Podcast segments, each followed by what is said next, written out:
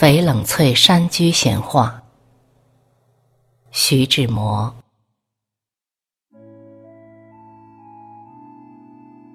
在这里出门散步去，上山或是下山，在一个晴好的五月的向晚，正像是去赴一个美的宴会，比如去一果子园。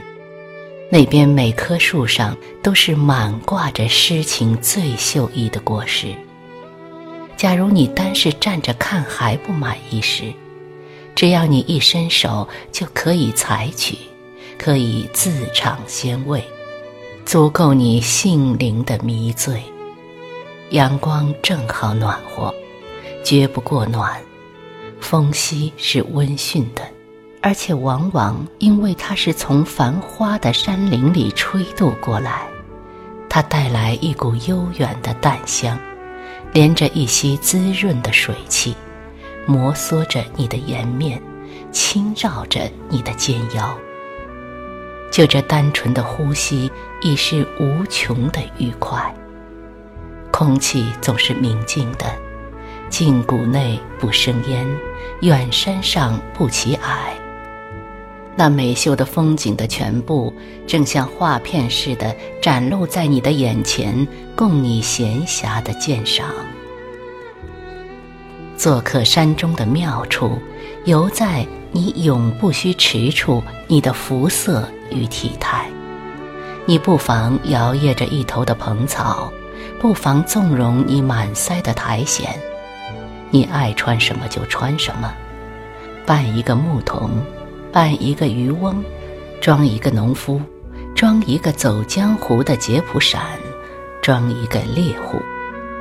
你再不必提心整理你的领结，你尽可以不用领结，给你的颈根与胸膛一半日的自由。你可以拿一条这边颜色的长巾包在你的头上，学一个太平军的头目。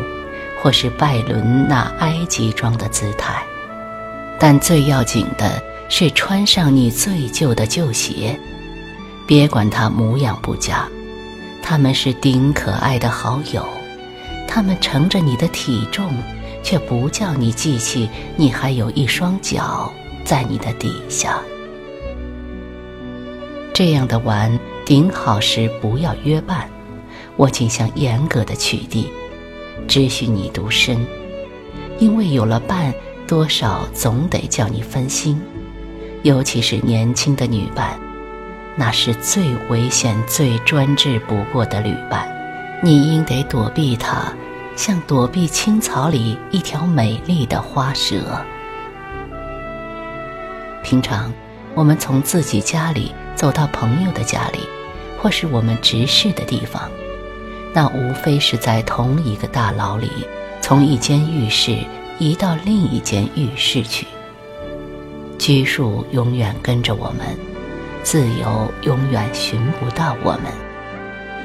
但在这春夏间美秀的山中或乡间，你要是有机会独身闲逛时，那才是你福星高照的时候。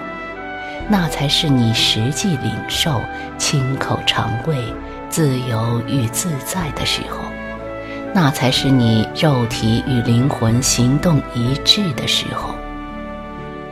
朋友们，我们多长一岁年纪，往往只是加重我们头上的枷，加紧我们脚筋上的链。我们见小孩子在草里、在沙堆里、在浅水里打滚作乐。或是看见小猫追着它自己的尾巴，何尝没有羡慕的时候？但我们的家，我们的恋，永远是制定我们行动的上司。所以，只有你单身奔赴大自然的怀抱时，像一个裸体的小孩扑入他母亲的怀抱时，你才知道灵魂的愉快是怎样的。单是活着的快乐是怎样的？单就呼吸，单就走道，单就张眼看、耸耳听的幸福是怎样的？因此，你得严格的为己，极端的自私，只许你体魄与性灵与自然同在一个脉搏里跳动，同在一个音波里起伏，同在一个神奇的宇宙里自得。我们魂朴的天真是像含羞草似的娇柔，一经同伴的抵触，它就卷了起来。但在澄净的日光下、和风中，它的姿态是自然的，它的生活是无阻碍的。你一个人漫游的时候，你就会在青草里坐地仰卧，甚至有时打滚。因为草的和暖的颜色，自然地唤起你童稚的活泼。在静僻的道上，你就会不自主地狂舞，看着你自己的身影，唤出种种诡异的变相。因为道旁树木的阴影，在它们迂徐的婆娑里，暗示你舞蹈的快乐。你也会得信口的歌唱。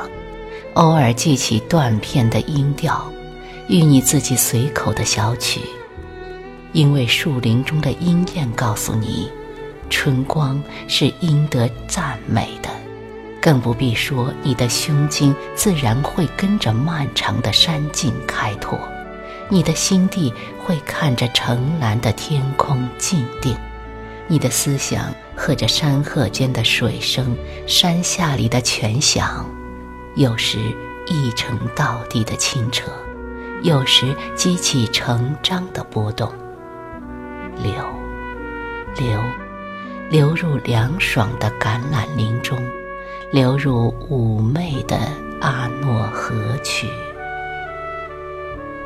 并且你不但不需应伴，每逢这样的游行，你也不必带书。